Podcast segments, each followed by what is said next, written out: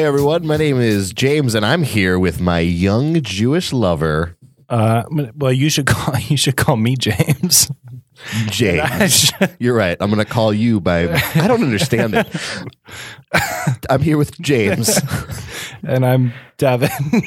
It feels weird.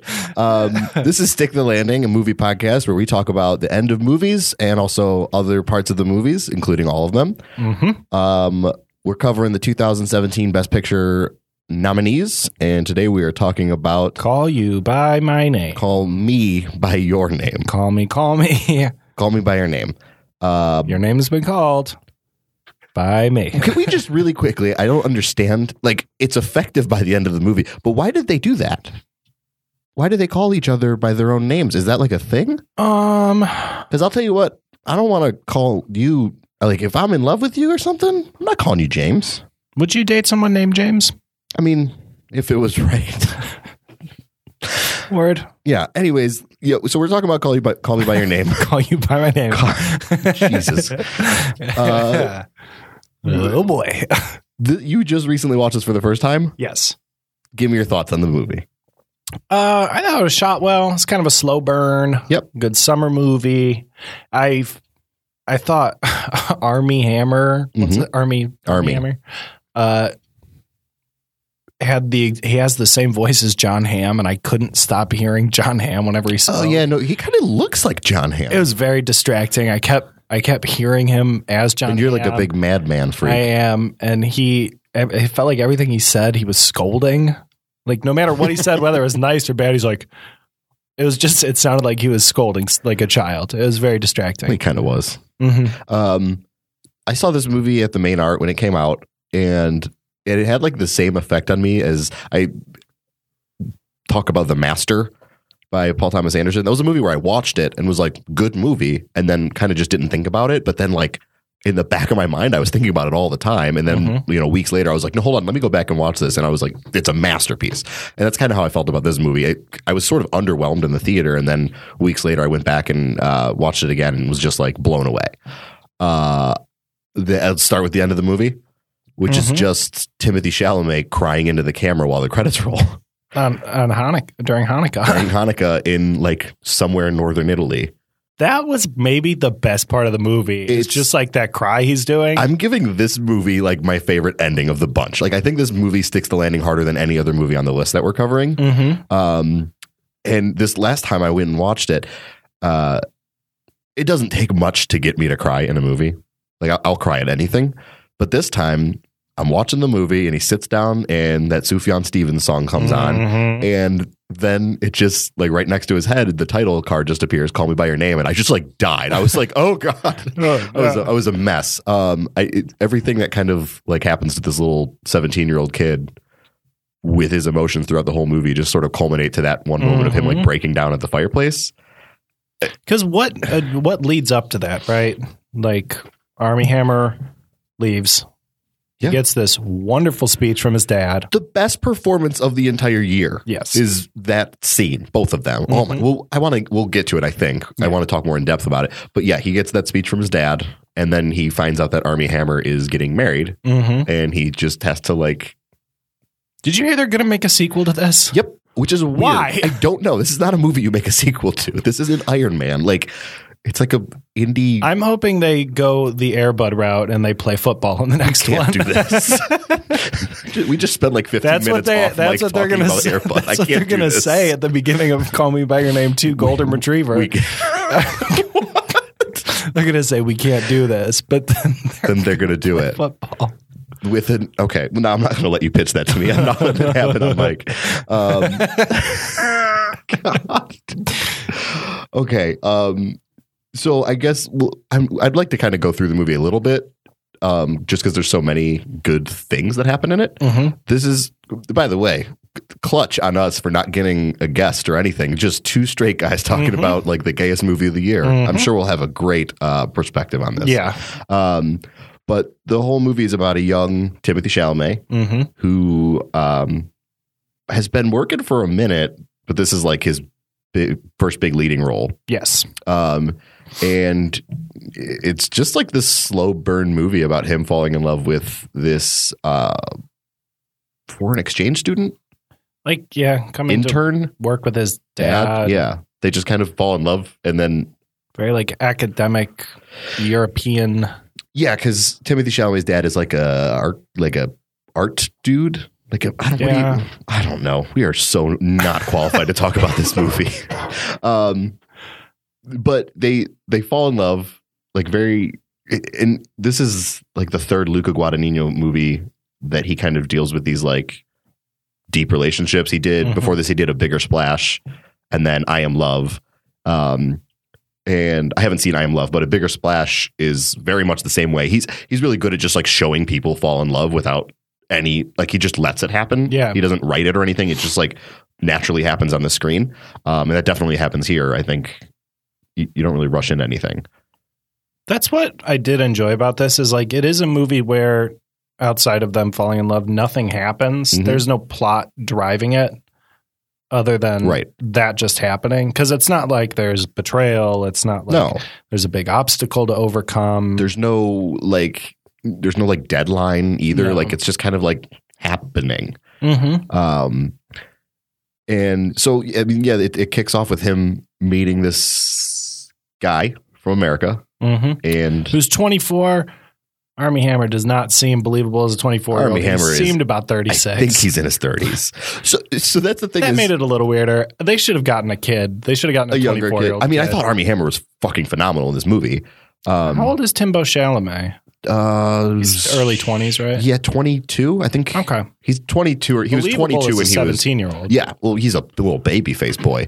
Um, but yeah, that was like the one thing I kind of walked away from that movie and was just like, if this were because it's they talk about the homosexuality in it a little bit, Mm-hmm. but it's not a movie that's like you know like this hard examination of a kid coming out. Yeah. You know, it's really it's just more just about them falling in love. and that's it. You know, they, they talk about it a little bit, and there's a little bit of like secrecy between the two of them. But even at the end, when he talks to his dad, and like it's all out in the open, it's Yeah. it's never a, a, a big Obstacle. no, it really isn't. And I was like walking away from this movie, I'm like, he was like 24, and Elio was 17. Like, if this was just like a movie about a man and a woman, or a woman and a man. That'd be like really problematic. I feel like I feel like a lot, and I don't think anyone really grabbed onto that. Which like I feel like it's uh, a little more permissive in Europe in terms of like age of consent stuff. I think that's maybe- a little more like 16, but I, I think it would have read differently if Armie Hammer seemed younger. but Yeah. he does not seem like a 24 year old. No, no. Armie Hammer's got to be in his thirties. Yes. You know, um, I mean, he's a good looking dude. He looks young for like in his thirties, but he Where was his twin? what is that guy's name? The guy from the Social Network? Yeah, Oh God. the Winklevoss twins. Yes. they just got. They couldn't afford both of them for this movie, so they just hired I don't Armie Hammer. they needed to do that because they only needed one person. That would have been a weird expense. Um, but uh, anyways, going back to like going back to the weird age gap. Um, I'm actually pulling up Armie Hammer's age right now because I'm really curious. His name is Armand, correct? Uh, Arm Armand, yeah. so he's arm and arm and hammer. Oh, That's fucking stupid. that's such a. Oh, I was poor- I don't blame that. him for changing his name to Army. Arm and Hammer, poor guy. Um, I don't. Okay, really weird. Uh, the, the first time rewatching this movie, he's first billed. Word. Weird, like because this movie's totally about Timothy Chalamet. Yeah. and it's all like that's weird that he was first billed. Um, so yeah, like they they fall in love, and then that's like the whole movie, right? I mean, there's Yeah. not really much to talk about with the plot. There's just a lot of really good like scenes. Um, did you want to dive into any scenes specifically? I have a couple. I mean, I think there are a few we have to hit, including the speech from the dad. We definitely have to hit the peach.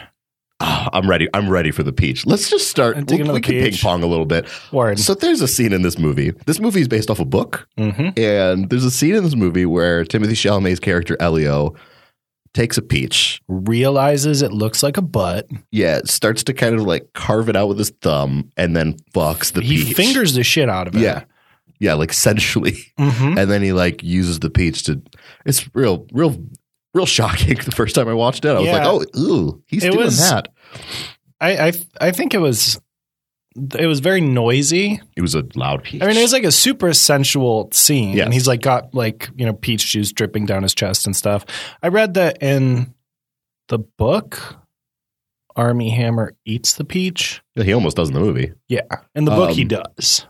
I mean, gross. Um, No, that's dope. That's there's a really uh, fun article that Luca Guadagnino did, so like Mhm. an interview, and they were asking about the scene um, because it's a you know it's a notable scene, I would say. yeah, Uh, he didn't want to do the scene because he thought it just translated better through reading it, Right. and he's like, I don't think this is something that like, and uh, he like struggled with it a lot, and like. You know, I think James Ivory, who wrote the movie, was like, "We have to do it." yeah. Um, and Luca Guadagnino went home, got a peach, and like tried it to see if it worked. Word. And it did. And then he brought it to Timothy Chalamet and was like, "We can do the scene, man. Like it works." And Timothy Chalamet was like, "Yeah, I know. I tried it." like, like, they were both like secretly like, "I wonder if I can do this." And I was like, watching. I was like, should, should I do that? you, I, I I I did. would. Um, I don't know. I don't. I don't have any. what are you doing later? like You want to go get some peaches? And, I don't. I don't know. okay, cool. I'm just thinking about the logistics of it. It seems like fruit has it's acidic and it just doesn't. no, it's probably a bad idea, Yeah, like hygiene wise. yeah. I don't know. I don't know anything about peach. And I don't really like peaches. You don't? No Good. Fuck peaches. word. um, yeah, no, that's a pretty pretty big scene in the movie, Yeah. and that's like a scene where he breaks down because Armie Hammer is. I'm, I don't like. You don't get any backstory from either of these characters. No. Like, you don't know if Armie Hammer's ever had like a gay experience before. You know, Elio hasn't, and like, I think you get a little bit of implication from Armie Hammer when they're when they first make out. They're like laying in the grass after they went uh, swimming in that Yeah. little pond. And just a lovely scene. It was beautiful. He has this like he says something. He's like, you know, stop. We haven't done anything wrong. Yeah. I've been good, and it felt like there's this implication, like he He's done this knows before. what how this goes. Okay. Oh, I, I, I'm. I don't think I read into it, but I could see like that you can get that implication. Um, I think one of my favorite scenes in the movie comes like very early on, where they're um, the psychedelic furs, okay. We could talk all about the fucking Psychedelic Furs. dude. My face lit up in excitement the first time. I, like I was in the theaters and I wanted to stand up when that needle drop happened, and like I was so fucking hype on that because that's one of my favorite songs. Mhm. Is "Love My Way" by the Psychedelic Furs. It's such a It's like one of the only overt like '80s things in this movie. it's very 80s. Yeah, Sometimes I I get tired of movies set in the '80s who just blow it out with '80s shit. yeah. They're like here's the sweet like- neon light, Yeah. like drop top. this movie like doesn't do that. For no, part, it's all set in this really beautiful village. So it's Yeah. like you don't get like this outside. It's got a American thing. timelessness to it. It really does. Um, aside from his cool Talking head shirt, Yeah, that was dope. pretty sweet. Um, but yeah, no, that's psychedelic furs. I was watching it and I was like, you know, Tim Chalamet at the beginning is just like sitting and smoking a cigarette and watching him dance to it. And I was like, sometimes I'm the one smoking a cigarette watching the dance, and sometimes I'm Armie Hammer doing the dance. I was like, I've been both of those people. Well, and then, and then he I was like, call and- me by your name. Sure. Uh, good job, James. He he gets up and then fucking Timothy Chalamet's got some good moves. Yeah. they're both pretty. They're both pretty good He dancing. is so magnetic and charismatic. Even when he's being like really precocious, He's or very bratty, bratty. Yeah, he plays it off so, like in a He's- super likable way. this might have been like front to back the whole movie. I, I think Michael Stuhlbarg's scene at the end of this movie is my favorite performance of the whole year. Yeah. But as far as a full performance goes, like everything that he does, th- like he was perfect in this movie, and like the whole performance was probably the best thing that happened all year. Um, and like every every scene in this movie, he he's conveying something, and like even when he gets up to dance in that scene, like you can tell he's just kind of like trying to get in there and show off a little Mhm. bit, and like. It, it's stunning, like how how much he conveys in every single movement. For like kind of a bratty, pouty kid, he's fucking cool in this movie. He's like you watch, so you're like, cool. man, and I his wanna be that girlfriend really likes him. Like, Yes. like uh, I think her name's Maria or Marcia or something. Uh, but like the whole movie, like she's always like showing up, and she's like, "Oh, Elio, Elio," she wants to see him and hang out with him because he's cool as fuck. He's fucking. He's really got cool, little shorts. I, I wish I could wear little shorts like that. You could. I could, I could wear them, but I wouldn't look good. I own little shorts. I could see you wearing a little. Sh- you could be a little Till- Timmy that shall. He's tall. He is. I didn't know he was tall. That's probably why they got Armie Hammer because Armie Hammer had to tower over Yeah, him. he's a giant. yeah. How tall is Armie Hammer? Can you look that up? Um, I'm looking at it right here. nine foot four. Wow. Yeah, he's a big dude. Um, anyways, the Psychedelic Furs scene was exciting, but it's not my favorite scene.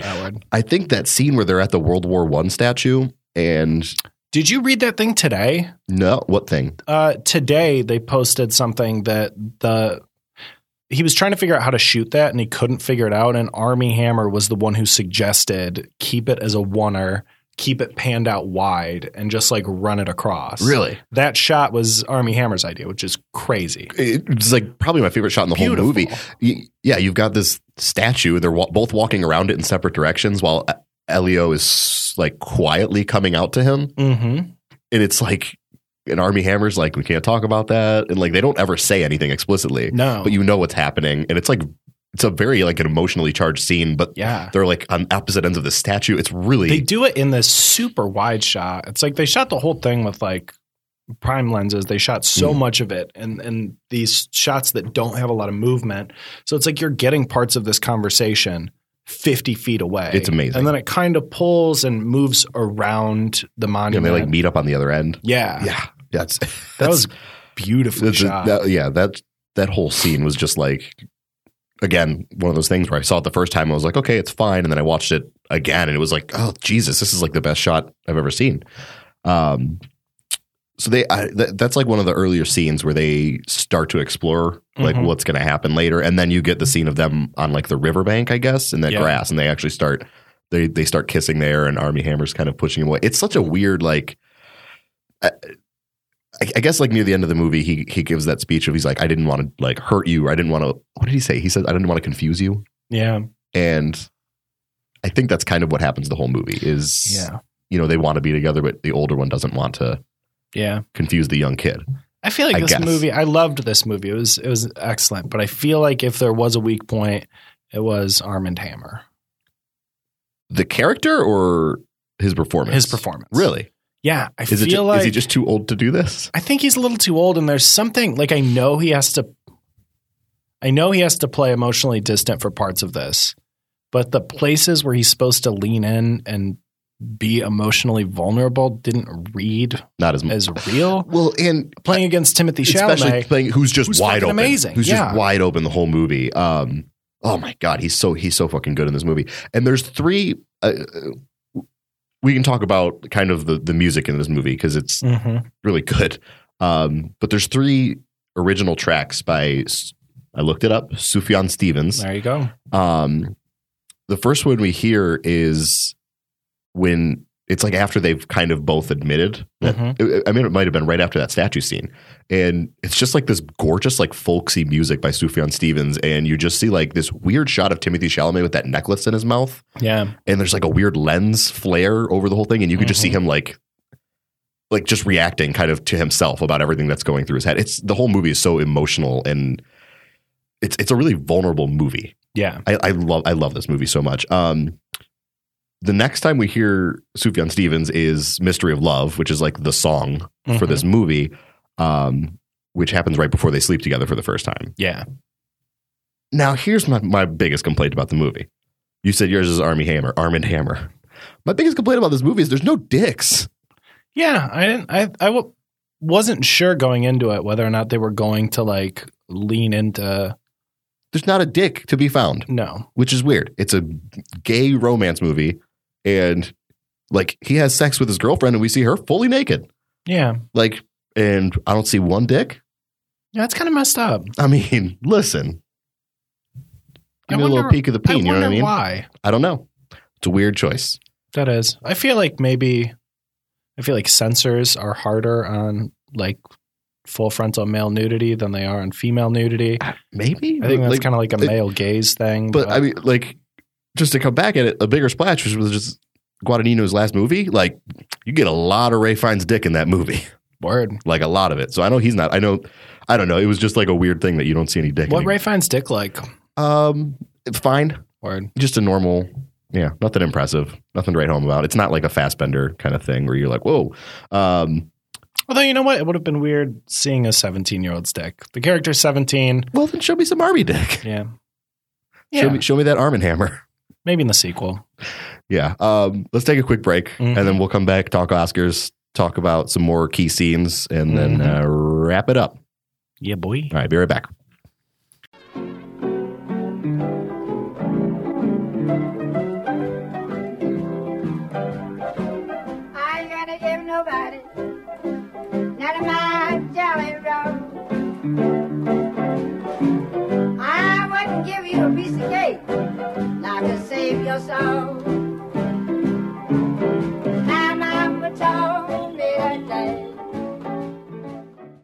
Okay, we're back. Uh, Devin, fuck Mary, kill this whole cast. Go.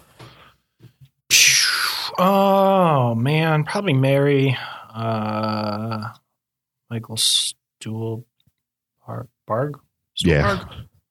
Uh, fuck Tim Chalamet, kill Armie Hammer. We're on the same Yeah, page, man. it. Good. I just wanted to make sure we were aligned before we went anywhere else. I'm on the same page as you. Um, let's dive into the Oscars this year. Mhm, This movie got nominated for four mhm. Best Picture. Best lead actor Timothy Chalamet, who at 22 is like the like youngest nominee in like I don't like I- it was like a crazy amount of years. Um, and had he won, he would have been the youngest winner I think ever. That's crazy. Um, I can't not to take this on an aside, but I cannot wait for him in Greta Gerwig's Little Women.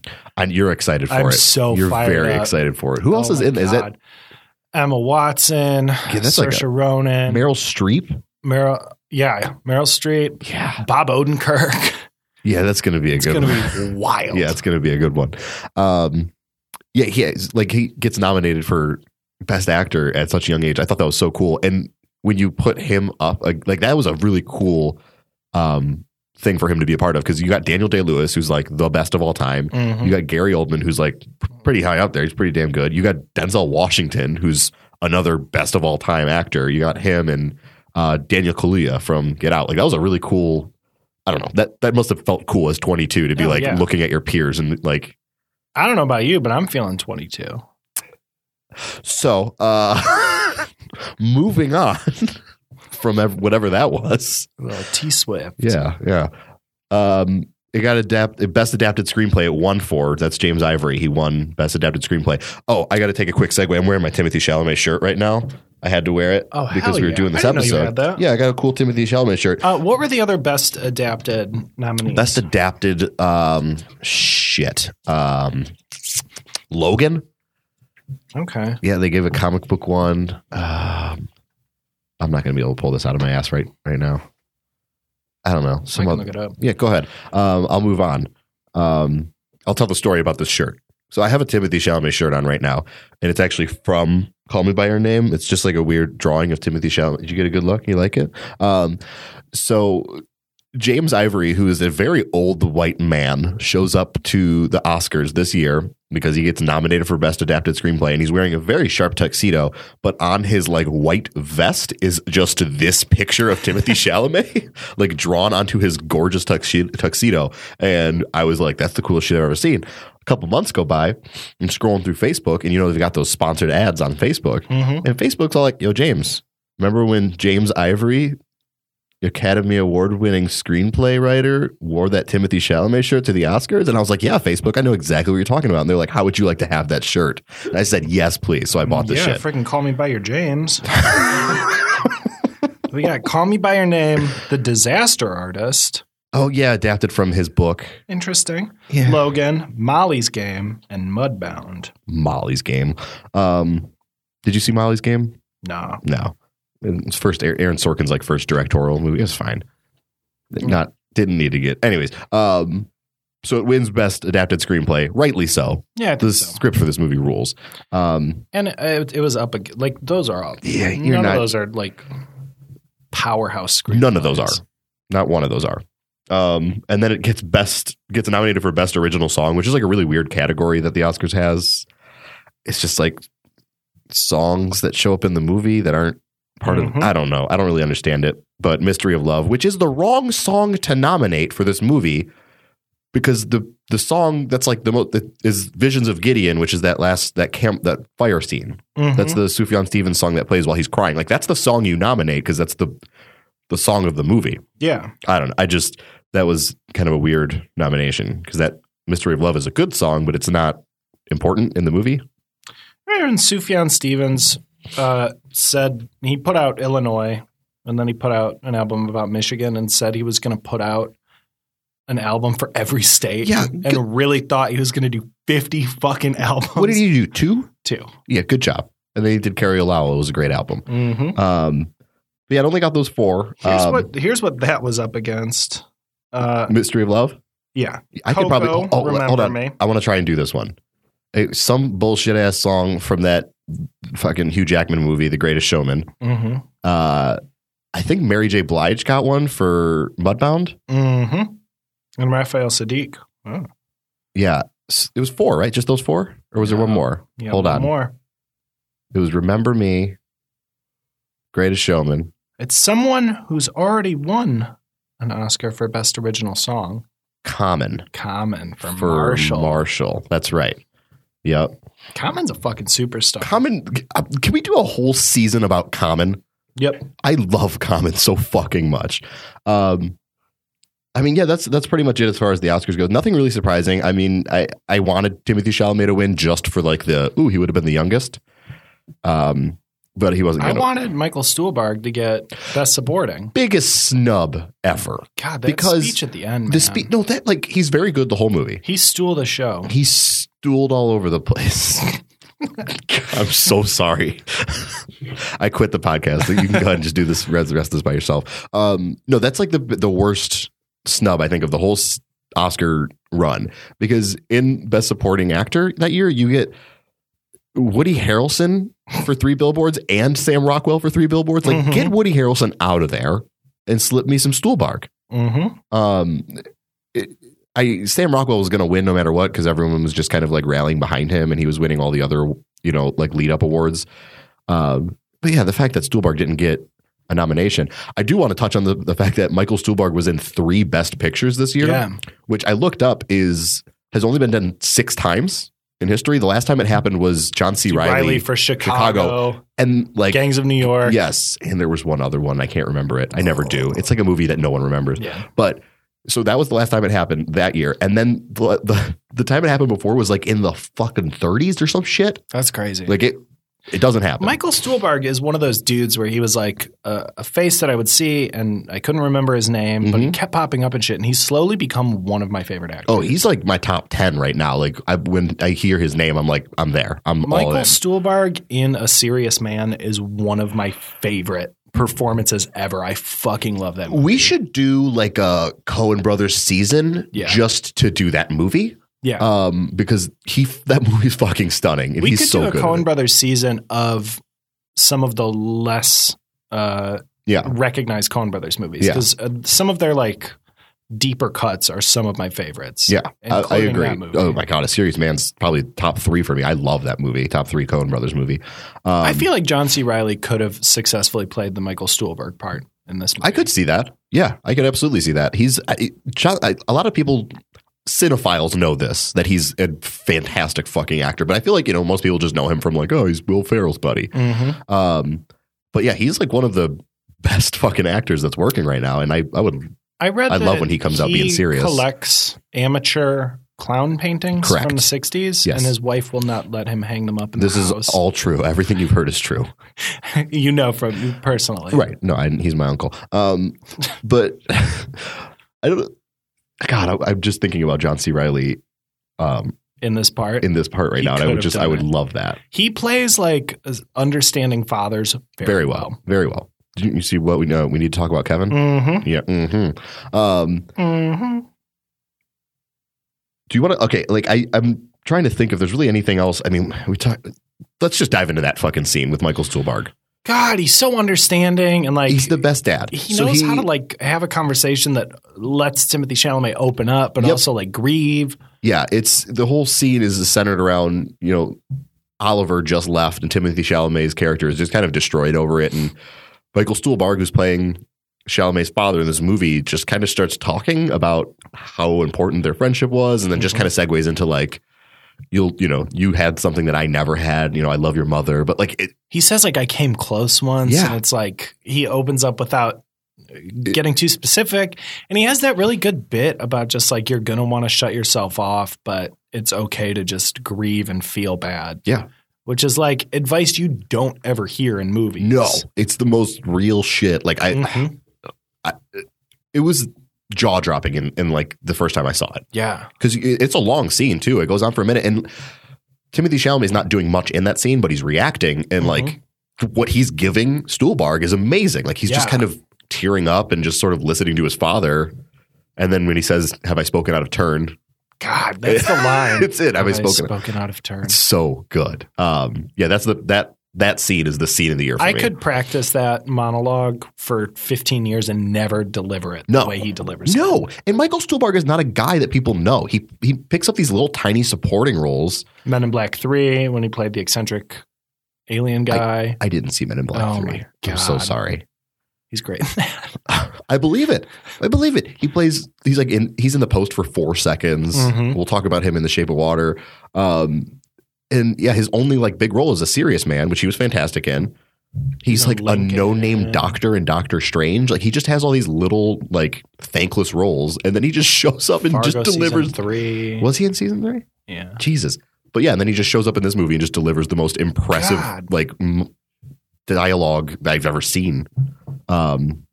Anyways, there's not really any other If scenes you in had the to cast the worst actor to, to, play give that. that. monologue, who would it be? Kevin Hart. I just, I don't- that was a knee jerk reaction. Gilbert Gottfried. Oh yeah, that'd be really Um, bad.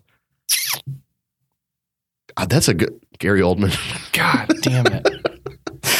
Who's the worst person? I I, you you might have hit it on the head there with Gilbert Gottfried. Um, I'm not even going to try and do a Gilbert. I don't want to spike the mic out or anything like that. that. Um, Who's the worst person you could cast to play the Timothée Chalamet role? are we just okay, are we to just okay? Hayden Christensen? Oh fuck! it would be so bad. Yeah. I mean, he's he's never recovered. No. I don't want to talk about Hayden Christensen's career at all. Um, the last thing I, I wanted to talk about was the ending of this movie. Uh, uh, Freddie from iCarly would be the worst person that to age. play the Timothée Chalamet Absolutely. role in this.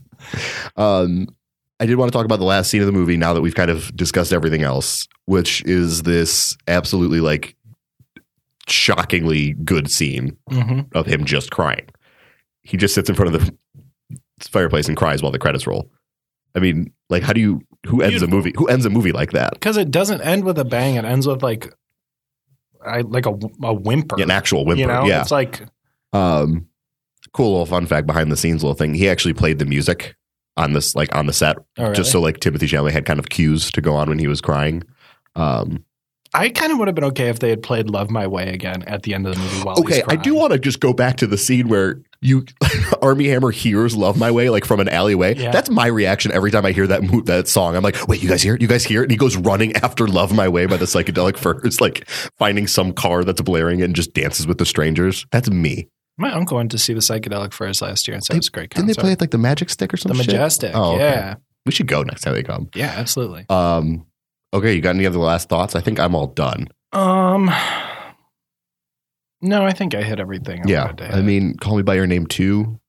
do we need it? Yeah, I Call guess. oh, I guess the sequel would have to be "I'll Call You by Mine." Yeah, That would be the smart good. thing to call it. Like they did, they didn't do that with "Now You See Me." They said "Now You See Me Too." No, the, the sequel should have been called "Now You Don't." I want to plug uh, Fran Hoepfner, who is a comedian and a writer, uh, who wrote a really good list of all of the names they could have named. Now you see me too. Uh, alternate titles. It's I don't remember where they published it. It's brilliant, and I recommend you track it down because it's amazing. Because "Now You See Me Too" is just an awful choice. if she would do that for this movie, Fran, if you're listening, please, please do. Because there are a lot of variations on this, and I would love all of them. now you see me also. "Now You See Me Too," T O O, kind of like Dumb and Dumber Two. hmm All right, I'm done. Uh, we got to cut this off. Um, you got anything you need to plug? Anything fun coming up for you? Uh, all the Airbud movies are on DVD. Uh, Why? Are you plugging the airbag? Because if I don't champion those movies, who's going to? No one, and that's fine. Most and this is the, Primate one, two, and three. we're done. I'm done. Where I'm cutting us off. This is the end of the episode. Thank you Follow me for on listening. Twitter at Devin Rosenai. now you do the valuable thing. God damn it. Most valuable primate. I'm done. I'm out. Thank you for listening. Please turn this off. Check us out on MySpace.